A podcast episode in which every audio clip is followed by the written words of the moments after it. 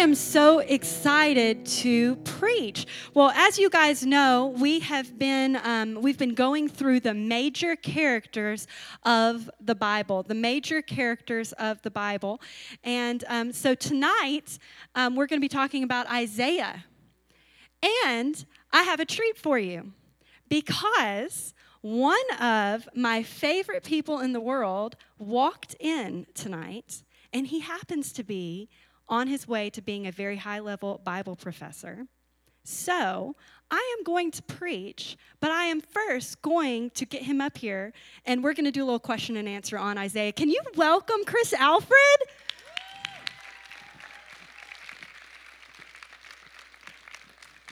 Now, Chris was in Philip and I's youth group a million years ago.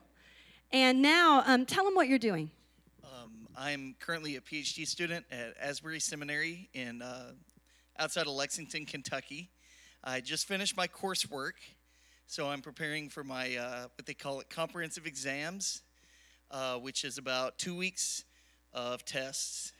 And then after that, I can work on my dissertation and be free to, to do that wherever. So we're based out of Dallas now, so we come in frequently and visit family and, and everything. So well, and before he was a PhD and all of these things, he, he is one of the most wonderful, incredible communicators. Holy Ghost, Spirit filled, amazing, and I'm so excited that we get to do this together tonight. I'm so glad I knew about this beforehand, and this is great. Well, it can't be worse than those comprehensive exams. That's true. That is true.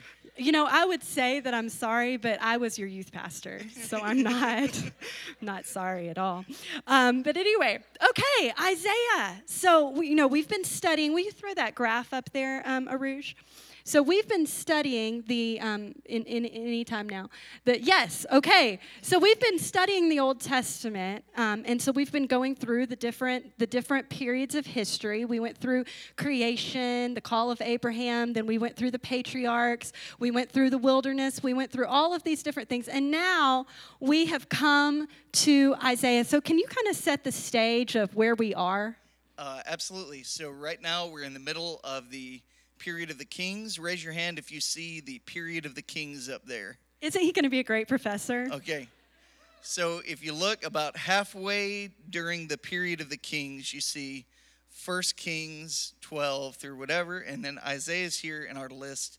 Uh, he slots in the 8th century, which is uh, probably a little bit in the to the left of the period of the kings, but he would be um, 8th century prophet to Judah. Okay, now now tell us what's kind of going on. So we know that Israel and Judah have split. Right. And and so we've we've talked about that that there's two kingdoms that after Solomon that the two kingdoms split. And so now we're we're pretty far into that history right. and, and there's some intrigue going on between Judah and Israel.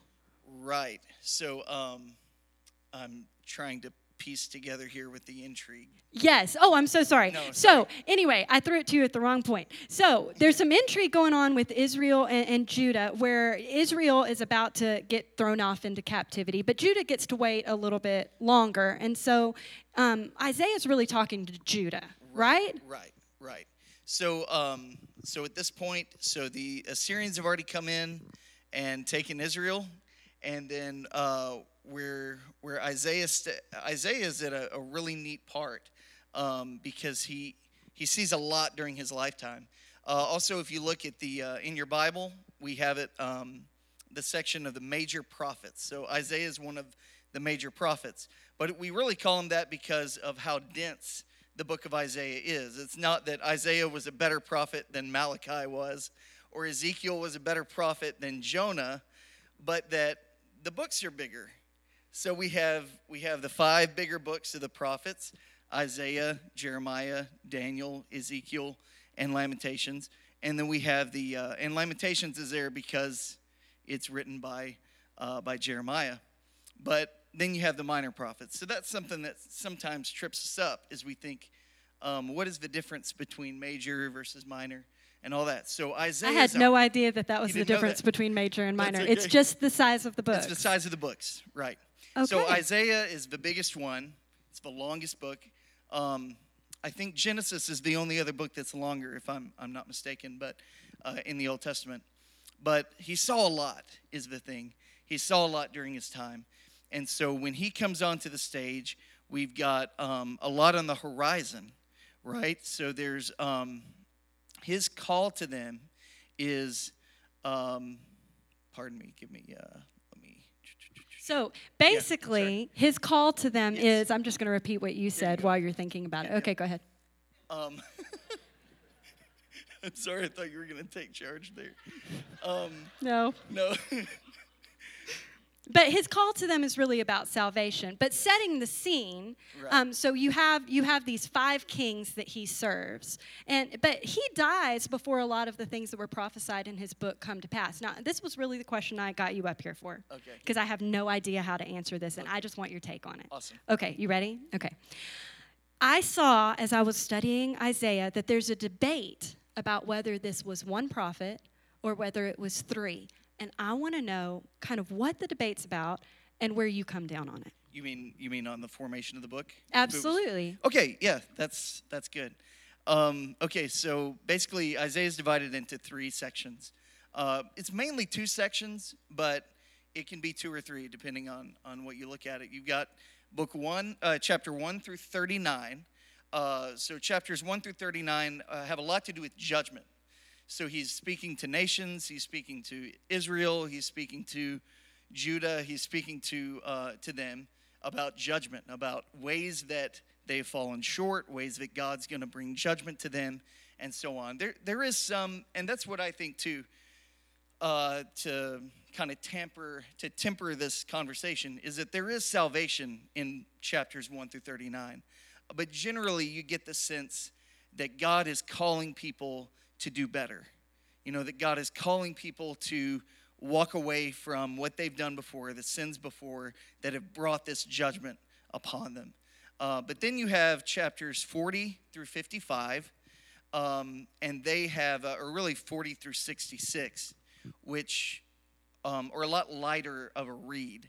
You know um, some people have drawn parallels between the, the whole bible because we have 66 books in the whole bible 39 books in the old testament 27 in the new testament and they say that first isaiah as some people would call it is more about judgment just you know as you would say maybe the old testament is about judgment and then the last 27 books which that's how many we have in the new testament they are about grace and salvation. So some people have drawn a parallel there um, but I, I like to think of it overall as the book of isaiah of being a book of salvation you know because you can't really piece together uh, the whole bible even and say well you've got judgment in this section but salvation in the other. Well really salvation is everything.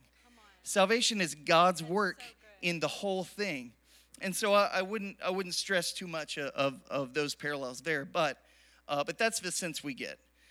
Um, some people would say that um, if you do piece the books together, that it represents maybe some different periods of Israel's history during this time, which would be about 150 different years. Um, and so you can you can go either way. A lot of people go either way. Um, I actually tend to think that it's one, that, that it's a unity. Um, but uh, but my reasons for that really have to do with. Um, well, actually, I'll back that up. There are a few chapters where I think there might have been some uh, workings behind the background. Um, maybe a few years later than Isaiah Like was. another author. Right, like another author comes in and, and puts in something. But that really speaks to the way that the Old Testament was put together anyway. It was sort of a, uh, like, for example, when you have uh, Moses writing the first five books of the Bible, and then you come to the end of, uh, of the Pentateuch and it says, Then Moses died. You know, it's not like Moses was sitting there on the mountain and, you know, he writes, Then Moses died, you know. So, I mean, it, it was a collaborative thing with a lot of scribes working together and doing that kind of stuff. So that's where there are some pockets where it looks like it might have come from a little later period. Um, but I think a lot of that is overblown. I think Isaiah has the meat, you know, that the meat of the book of Isaiah is from the prophet Isaiah at one time, uh, speaking to them the whole message of judgment and salvation. I just like, is he just not wonderful? He's going to be around more. You can ask him questions afterwards, see if I did anything wrong. Thank, you, you. Thank you Chris. so I so appreciate it. I love him. I love all of the ones. Anyway, do you know Taylor was actually in our youth group too, the one who sings right here? Isn't that just great? Some pretty great people there. But Isaiah, he set the scene so absolutely perfect. Here we have this prophet this incredible, incredible prophet whose book I have to go ahead and tell you that when I was a little girl, I used to skim for my Bible reading charts because sometimes it can be a little bit daunting. And you can open it up, and a lot of it's written in this kind of poetic verse, and it can get discouraging. You can say, I'm not completely sure if I can dive in and study that. And, and this is one thing that I just want to say on a practical side. When you reach a book of the Bible that it is hard for you to understand, don't close the book, reach for another book. Because there are people who have spent their entire life, like Chris, who have studied certain things and they've written these beautiful commentaries and they've written these beautiful books that you can pull out and you can read in parallel when you're reading these chapters and it'll help you understand it more. It'll help you understand the history, it'll help you understand the context, and it'll really bring the story alive. And, the other thing is, is you can find out things that if you were just studying on your own, you might have come to that beautiful conclusion about the 66 books of the Bible and the 39 and the 27. I mean, I, I've been in church a really long time. I don't remember ever hearing that. But if you read commentaries, you're going to come across all kinds of gems like that and really get to learn more quickly. So that's just on a practical note. So we have Isaiah. He's a prophet. His name means salvation of Yahweh. Isn't that just a beautiful thing? There's um, a very likelihood that he was related to a royal household, and he prophesied for about 60 years, we think, through five different kings. Isn't that amazing? Just like what he was saying. And so during this time, we're seeing some very important things happen. We're seeing kings that are good come and kings that are bad go. Okay? So we're seeing some that follow God, and we're seeing those that don't follow God. We're seeing some who purify the temple, and we're seeing some that desecrate the temple. We're seeing some who who really are just horrible horrible people. One of the kings actually sacrificed his own son to a Canaanite god. I mean, just terrible, terrible things. And then we're seeing people on the other side who, even when they make mistakes, humble themselves before the Lord. And yet, Isaiah comes to two conclusions there is no hope in what man has made. It's the first thing. You see this hopelessness. There's just no hope. When there was a good king, there still wasn't hope. When, when there was a bad king, there still wasn't hope because there's no hope in what man has made. If we ever start to think that we can make something and then put our hope inside of it, we've missed the point. We cannot put our hope in things that are man made. We cannot put our hope in people or in institutions that are outside of God. And that was the second conclusion that Isaiah really came to is that there is only hope in God that there is only hope in God. And Chris said it so beautifully that it's a message of salvation. From beginning to end, it's a message of salvation. This was something that I really liked whenever I was studying it is that some scholars say that this is the very best writing in the Bible. Isn't that interesting? Some of the most best writing in the Bible. He was obviously so talented. He was so learned. He knew so very much, and yet we hardly know anything about him. So little about his personal life. So little about his own hopes and dreams, so little about his family, so little about what he thought. We know so little about this prophet, and yet he's one of the most quoted in the entire Bible. Jesus quoted him quite a bit. He was so important, and, and sometimes we think that we have to be known in order to make an impact, that we have to be known in order to be used by God. That people have to know our name and know our face. And in this world of instant notoriety, of, of you know, fickle fame, the 15 minutes has turned into 15 seconds, hasn't it? We can think that if we're not known, if our name's not known, that we don't make an impact. The kingdom of God is not built on the talent of a few, but the hard work, the perseverance, the kindness, the gentleness, the day to day of many, many, many, many, many people. And most of those, you don't know. And most of those, I don't know. But what's most important is that God knows is that God knows. And so there's just a few themes that I want to talk about in the in the book today before we, we go. And the first one is this is worthiness. Worthiness. That seems to be something that we all deal with, isn't it? When we go into serving Jesus, when we go into trying to make a difference in our communion. But God, I'm not worthy. don't you know what I did? Don't you know what I was thinking? Don't you know what I've been through? Don't you know about my mom? Don't you know about my dad? Don't you know about my background? Don't you know? I mean, I haven't studied, I haven't done. There's so many things that make me unworthy. Isaiah 6 deals with this so beautifully. It's probably one of the most famous verses of Isaiah for, for most modern Christians. Isaiah 6 1, it says, In the year King Uzziah died, I saw the Lord. He was sitting on a lofty throne, and the train of his robe filled the temple. Attending him were mighty seraphim and then verse 3 they were calling out to each other, Holy, holy, holy is the Lord of heaven's armies. The whole earth is filled with his glory. Their voices shook the temple to its foundations, and the entire building was filled with smoke. Then I said, talking about Isaiah, It's all over. I'm doomed, for I am a sinful man. I have filthy lips and I live among a people with filthy lips. Yet I have seen the Lord, the Lord of heaven's armies. The Lord, you know, sometimes when we walk in here and we just get in the presence of God that inhab- inhabits the praises of his people, just the presence of God, you know that feeling that when we walk in and we go, man, something's different, something's here, we can feel so unworthy that we don't even sing.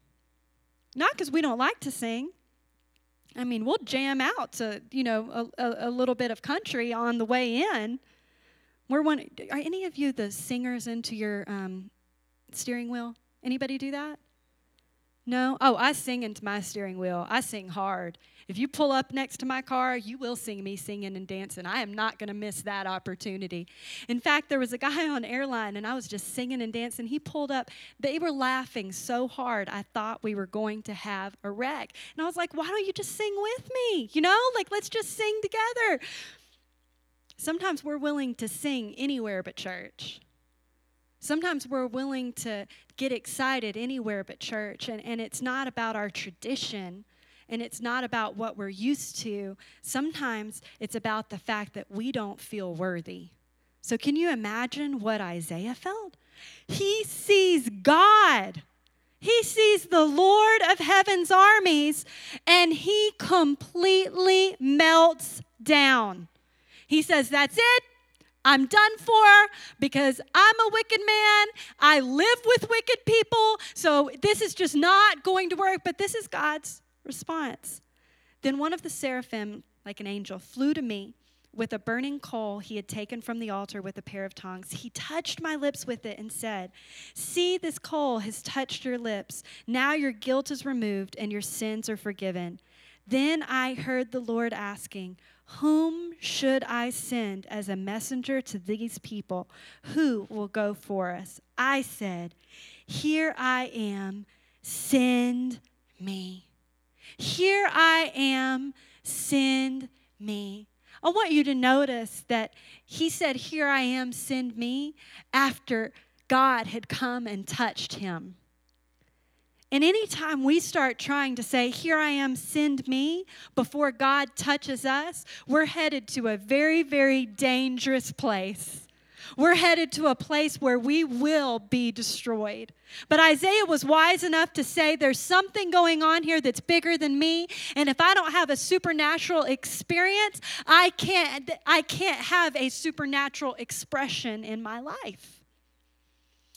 He understood that God had to touch him. And you know, sometimes in church or in our communities, we don't say, Here I am, send me. Here I am, send me. I'll make people feel welcome. Here I am, send me. I'll go visit people in the hospitals. Hey, here I am, send me. I'll start a small group. Hey, here I am, send me. I'd love to love on some kids and jump around and have fun. Here I am, send me. I, I can feed the homeless meals. I, I can take care of people. I can take care of those who are underprivileged or underserved in our society. Sometimes we don't say, Here I am, send me, because we just don't feel worthy. Why would God use somebody like me? But Isaiah is probably one of the best people in his entire country at this point, and God still had to touch him before he could use him. See, none of us are worthy. And Isaiah is so kind to show us that really early in his book. So that's one of that's one of the themes. The second one is this is trust in God. Trust in God. You know, really if you look at it, sin begins and ends with refusing to trust God. It really does. It begins and it ends with refusing to trust God. Sin entered the world because Eve didn't trust God. God said, Don't. Eve didn't trust God. Sinners enters the world. And so many times that's where we are too. And sometimes it's not something overt or, you know, um, somehow just, you know, one of those sins that we could mark up on the board. Sometimes it's just relying on other things and letting them get in the way of what God is calling us to do, depending on other things. And we see this all through the book of Isaiah. We see as kings would, instead of trusting in God, they would try to trust in foreign armies. And every time those foreign armies let them down. And that's what we sometimes can do too. And we're so disappointed because things don't turn out the way we want when God's going, trust me. Trust me. Trust me. And, and then he says this he, he says that I am looking for obedience, not sacrifice. I'm looking for obedience, not sacrifice. Isaiah makes it clear that God hates injustice and corruption. God hates it. Isaiah 1 16 through 17 says, Wash yourselves and be clean. Get your sins out of my sight. Give up your evil ways. Learn to do good. Seek justice.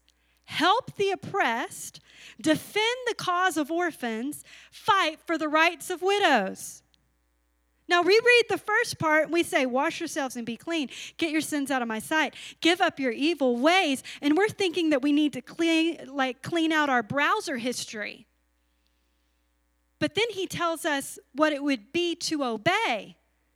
Learn to do good, seek justice, help the oppressed, defend the cause of orphans, fight for the right of widows. I love that God calls us not just to not do things, but He calls us to do things. He calls us to do big things, hard things, difficult things, stuff that just really isn't easy. He calls us to do it, and He doesn't call it a sacrifice, He calls it obedience. Another theme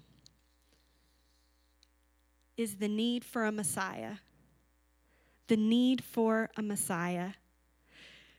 Isaiah came to the conclusion that no human king could rule God's people properly. They would just have to have a divine Messiah.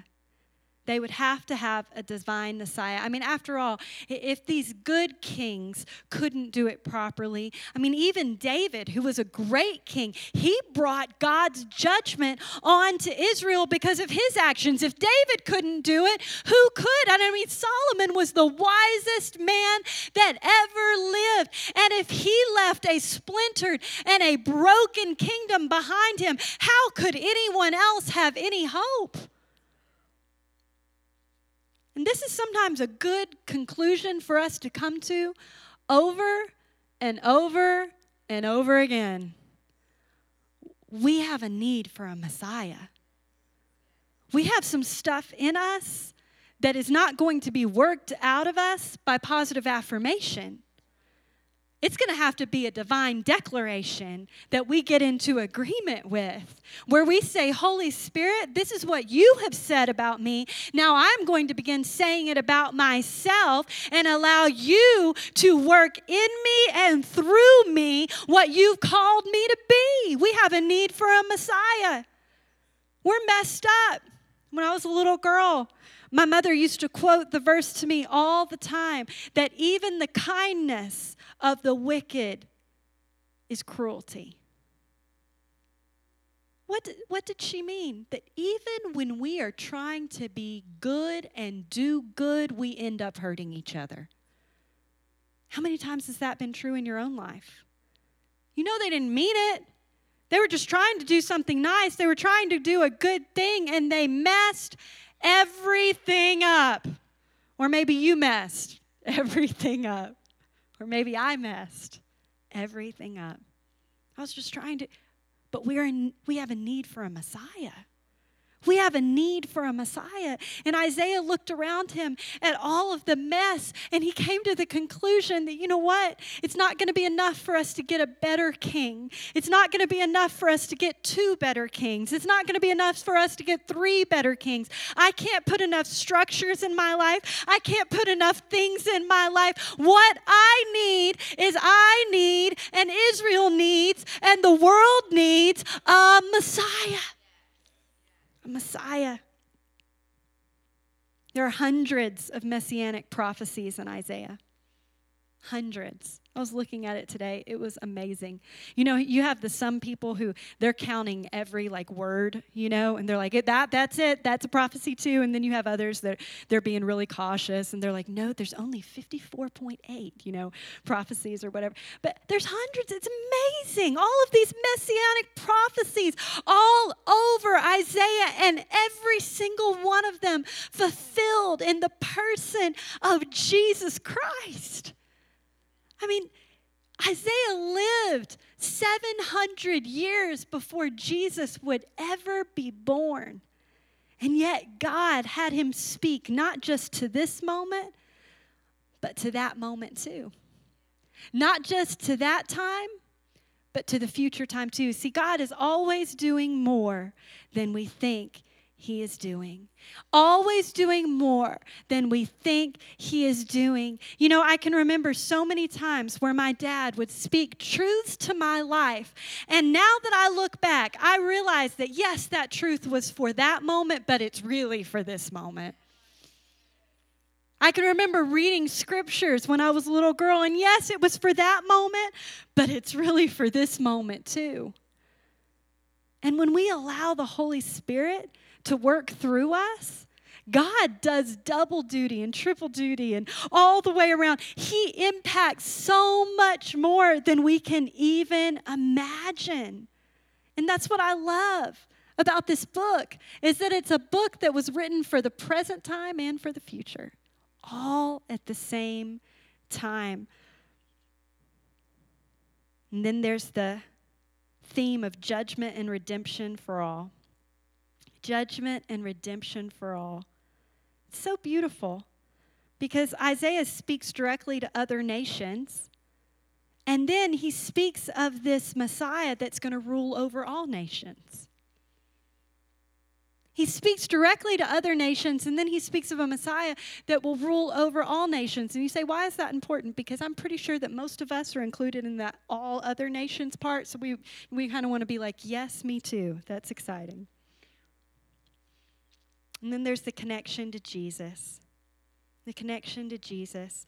See, in the Judaism of the first century, every synagogue would have had about a copy of the Torah and maybe a few of the prophets or maybe the Psalms. And these personal copies of the scriptures, they did exist, but they weren't common. And so, what you knew and what you were familiar with was what was read at your synagogue. And this is, this is something that I love. there are people who really believe that Mary and Joseph must have grown up being read the book of Isaiah. That that must have been one of the books that was in their synagogue. That must have been one of the books that was with them because when the angel came and spoke to Mary and spoke to Joseph, he referenced the book of Isaiah. Kind of like saying, hey, you've heard this book read since you were little. You know the words, you've memorized some of them. Guess what? Long before you were in the story, you were hearing the story. Long before you knew what part you would play, you were hoping and praying for a Messiah. Long before you got the chance to say, Here I am, Lord, send me, you had read over and over again about Isaiah 700 years before saying, Here I am, Lord, send me. And I just have to wonder, and this is pure speculation on my part, but I just have to wonder if Mary didn't have a little bit of courage that was given to her from Isaiah. Just a little bit. Hearing that story over and over again, where he was in the midst of the throne room of God, and he said, Here I am, Lord, send me. And here she is faced with an angel, scared to death. We know that because the angel says, Fear not, scared to death. And when the moment comes, she doesn't back down. She says, Okay, do everything that you said. Do everything that you said. Here I am, Lord, send me. And his story and Mary's story speak to us today. And they tell us we can be brave as ordinary people, and we can say to a supernatural God, Here I am, Lord send me. You have not given me the full picture. I'm not sure if I want to go yet. You know, that's what I love. It doesn't even say like what Isaiah is really signing up for. You know, it's like you're going to sign up and you're going to go. And he's like, okay, send me. Mary gets a vague description of being pregnant with the Messiah. No details. Okay, I'm in. And sometimes we want every single detail. We want to know all the details about every position. We want to know everything. But you know, I, I, love that and I think it's great and I'm totally willing to accommodate that personality. But sometimes I just like the person who doesn't let me finish and says, Oh, no, I'll do it. I've already decided. i am going to say yes. Yes, I'll do that. But I haven't told you what it's for, but I'll do it because I'll do it because I'm here and, and I want to serve and I want to do something great and I don't care what it is. But I've been reading this story over and over and over again. And if this is my chance to jump in and be part of it, I'm not going to miss it. So there's a connection to Jesus. And then Jesus opened the book of Isaiah when he announced himself as Messiah. He opened the book and he read Isaiah 61. The Spirit of the sovereign Lord is upon me, for the Lord has anointed me to bring good news to the poor. He has sent me to comfort the brokenhearted, to proclaim that captives will be released and prisoners will be freed. He has sent me to tell those who mourn that the time of the Lord's favor has come, and with it the day of God's anger against their enemies. He quoted the prophet Isaiah. He let everybody know hey, this is why I've come. This is who I am. This is what it's all about. These words that were written 700 years ago, they are now being fulfilled in your sight. And he quoted Isaiah, this guy that we don't know very much about. Quoted Isaiah. Jesus loved to quote Isaiah. In fact, he quoted him eight times during his ministry.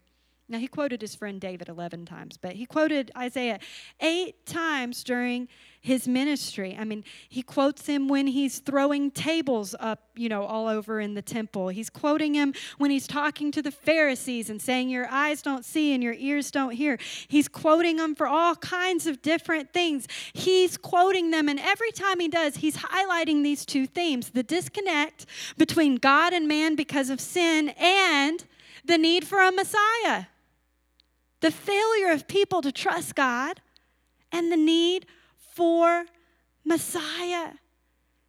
He leaned into Isaiah to help us to understand what he was doing. And that's why it's so important that we don't neglect the whole Bible. I've had people say to me before, well, I just read the New Testament. Don't just read the New Testament. I mean, it's okay to start there. It's great. I love the New Testament. It's almost all in story form. It's fantastic. It's great. I love the New Testament, but don't stop there. Because Jesus was referencing back to Isaiah because what Isaiah said was important. And what Isaiah said gives us background and it gives us depth and it allows us to understand a little bit more about why it's so important that we not rely on man made institutions and man made things and man made stuff and man made men, right? And that we remember what it was like when God's people, God's people, who were supposed to be governed by God's law, totally failed. And we look back and we go, well, then I'm not surprised when our man made institutions fail too. And I'm not going to be devastated, and I'm not going to be hopeless. I'm just going to do like Isaiah said and I'm going to put away evil and I'm going to stand up for justice and I'm going to take care of the oppressed and I'm going to protect the widow and I'm going to do all of the things that He said for me to do because my hope is in nothing less than Jesus Christ. So, this is a really important question. How did the Jews of Jesus' day miss Jesus if they had Isaiah and all of these messianic prophecies? I mean, that's, a, that's an important question because they, they had Isaiah, they had all these messianic prophecies. They agree that they're messianic prophecies, right? Okay, this isn't just something that's made up after the fact. How do they miss Jesus? And we need to pay attention to this because this is how we can miss it too. They missed Jesus because it looked different than they expected. Because it just looked different than they expected. Jesus was supposed to come in and he was supposed to establish the, or the Messiah was supposed to come in and was supposed to establish the kingdom of Israel. He was supposed to drive everybody out. Everything was supposed to be great again. He was going to be the perfect king. So basically, what was going to happen is we were going to have Israel just with a perfect king. I get to keep my institutions. I get to keep my way of doing things. I get to keep all of that. I'm just going to have a perfect king now. And Jesus said, No, that's too little. I don't just want to be king of your country, I want to be king of your heart. I don't just want to rule on one throne, I, I want to live. I want to put my spirit inside of every single one of you. And this time, I'm not going to rule the world by fiat and by law. Instead, I am going to rule the world through service. Because that's what Jesus said. Jesus said that he came to serve. And that we, as his followers, aren't any better than he is. And so we have to come to serve too that we have to lay our lives down again and again and again and again. That we don't get to say, well, actually, I served for a few years and now I'm done. Actually, you know, I really, I really have done that. Thank you. I checked that box and now I'm moving on to the being served stage of my ministry. We don't get to do that. We don't get to get up from the table. We stay and we serve and we serve those at our work. We serve those in our family. We serve those in our church. We serve those in our community. We serve, but you know what? It's not going to look probably the way that you think. Now, my sister preaches all over the world. People say that, and that's an exaggeration. It's kind of like um, world famous pie. Strawn's pie is awesome, but it is not world famous, okay? It's just an American thing we say. We add international onto like, you know, local banks and it's like, poof, this is amazing. I mean, it's great. And that's fine. I love it. I love that we think big. But I'm serious. My sister, my sister she has preached on every single livable continent. Amazing. And so many times I've been with her at different places because I am a groupie. Oh my goodness, yes, I love it. Um, I'll be with her different places, and I'll see these these young girls walk up to her and go, I want to do exactly what you're doing. And I just want to be like, baby, it's not what you think it is. It's not what you think it is. See, she, she never started out wanting to do that. She just started out wanting to serve. So she ran the bookstore at her in law's church. And then she ran the bookstore and served on the worship team. And then she ran the bookstore and the worship team, and she just kept on adding things. She was just faithful where she was, but never with the eye of being promoted because what those girls see as a promotion, she sees being away from her family, being on the road, having to deal with sickness, having to deal with so it's not what you think it is. There's a cost to all of it. There's a price to be paid for all of it. And we don't get to control who the light shines on. We only get to control what we do in the dark and the light. And I sure hope it's the same for us, whether we're hidden or whether we are in the light, whether we people know our names or people don't know anything about us. I hope that we, like Jesus, are willing to serve and serve and serve, that we, like Isaiah, are willing to say, I'm in. I don't know any of the details. I don't know that it's going to result in me getting sawn in half. Crazy? And he signed up for that. Martyrdom. That's how he ended his life. This prophet that's that's quoted probably more than any other prophet. I read something that said that he's quoted in the Bible more than anyone. That guy the guy we don't know very much about, the, that guy, the one who has the really thick book that you can't get by in your Bible, that guy, he ended his life as a martyr in obscurity. And yet today we remember his name. And yet today we study about him. Yet today we live in a legacy God used him to build a platform for. Yet today we know that Jesus thought that the words that the Holy Spirit inspired him to write were, were important enough to quote at the time that he said, Yes, this is me. Yet today we know. So today you may not see, and I may not see, the importance of what I'm doing. But eternity knows. And if I'll just trust God, and remember I need a Messiah and say yes, then God will be faithful to use me. Isn't that good news? Would you stand with me?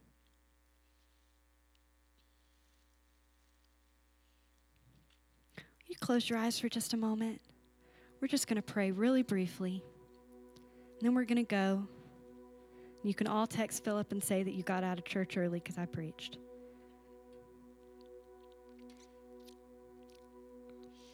If we don't understand that the conquering, abundant life that Jesus offers us is at its core the life of a servant of all, sometimes I leave that part out.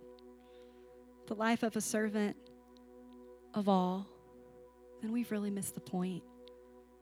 We're called to serve. We're called to serve. Serving's inconvenient.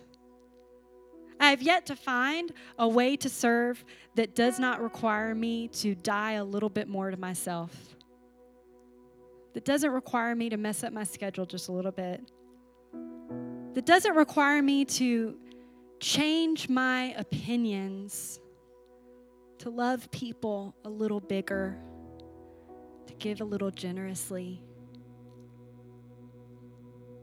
Maybe cheer more enthusiastically than I feel comfortable with.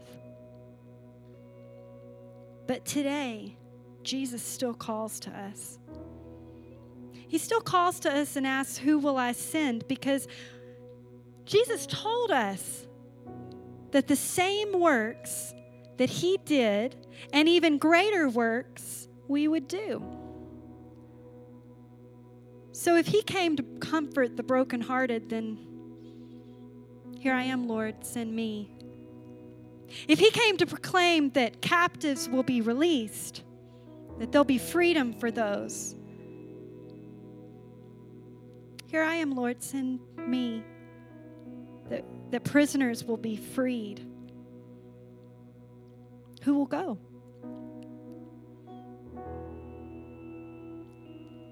If he came, like Isaiah said, to pursue justice, speak for the oppressed, to take care of the widow.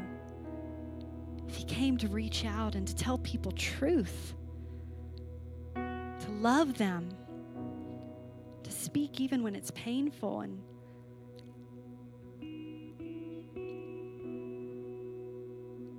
speak the truth in love.